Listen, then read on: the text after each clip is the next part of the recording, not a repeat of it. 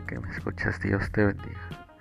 Vamos a estar considerando en esta ocasión el capítulo 23 de la Confesión de Fe de Westminster que se titula Del Magistrado Civil. Quiero leerles en Romanos 13 del 1 al 4. Sométase toda persona a las autoridades superiores, porque no hay autoridad sino de parte de Dios, y las que hay por Dios han sido establecidas. De modo que quien se opone a la autoridad, a lo establecido por Dios, resiste. Y los que resisten acarrean condenación para sí mismos. Porque los magistrados no están para infundir temor al que hace el bien, sino al malo. ¿Quieres pues no temer a la autoridad? Haz lo bueno y tendrás alabanza de ella porque es servidor de Dios para tu bien. Pero si haces lo malo, teme, porque no en vano lleva la espada, pues es servidor de Dios, vengador para castigar al que hace lo malo. Dios, el Supremo Señor y Rey de todo el mundo, ha instituido a los magistrados civiles para estar sujetos a Él, gobernando al pueblo para la gloria de Dios y el bien público.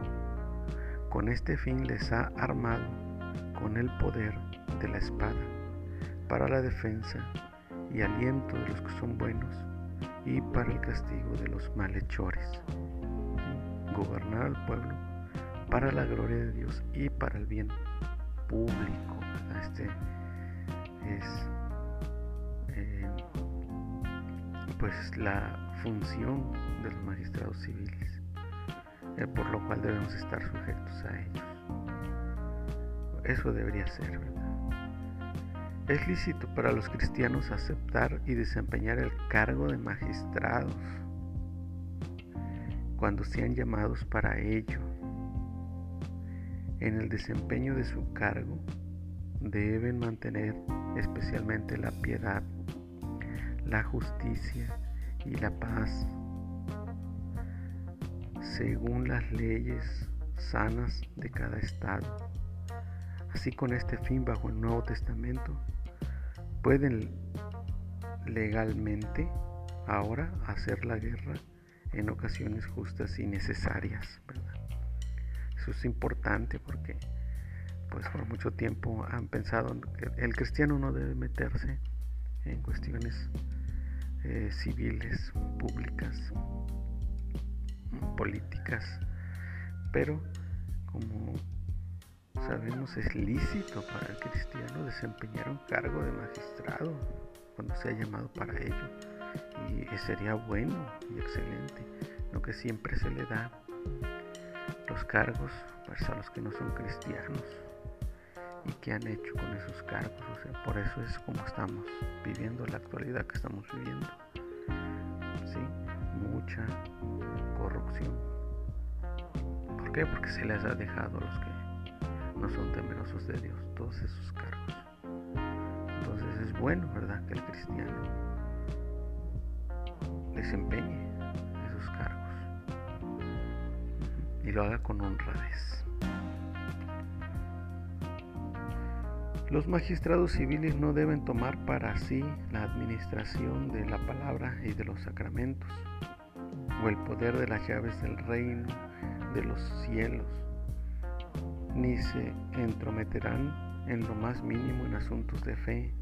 Sin embargo, como padres cuidadosos en el deber de es el deber de los magistrados civiles proteger la iglesia de nuestro Señor común sin dar preferencia a alguna denominación de cristianos sobre los demás, de tal modo que todas las personas eclesiásticas, cualquiera que sean, gocen de completa, gratuita e incursionable libertad para desempeñar cada parte de sus funciones sagradas sin violencia ni peligro.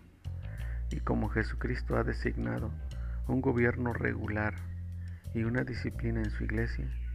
Ninguna ley de Estado alguno debe interferir en ella, estorbar o limitar los ejercicios debidos entre los miembros voluntarios de alguna denominación de cristianos conforme a su propia confesión y creencia.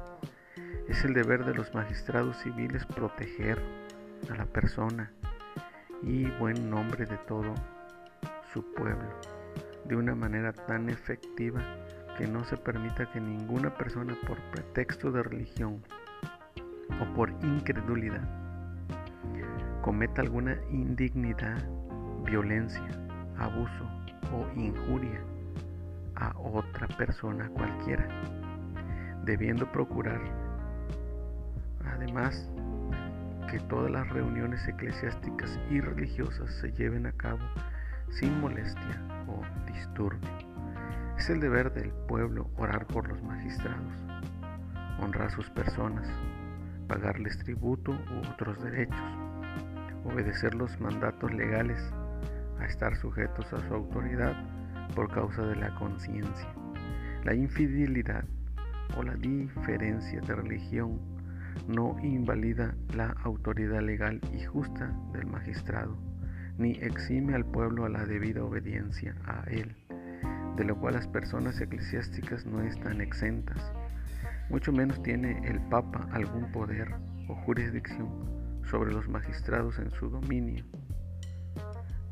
ni sobre alguno de los de su pueblo, y mucho menos tiene poder para quitarles sus propiedades o la vida si les juzgara herejes o por cualquier otro pretexto.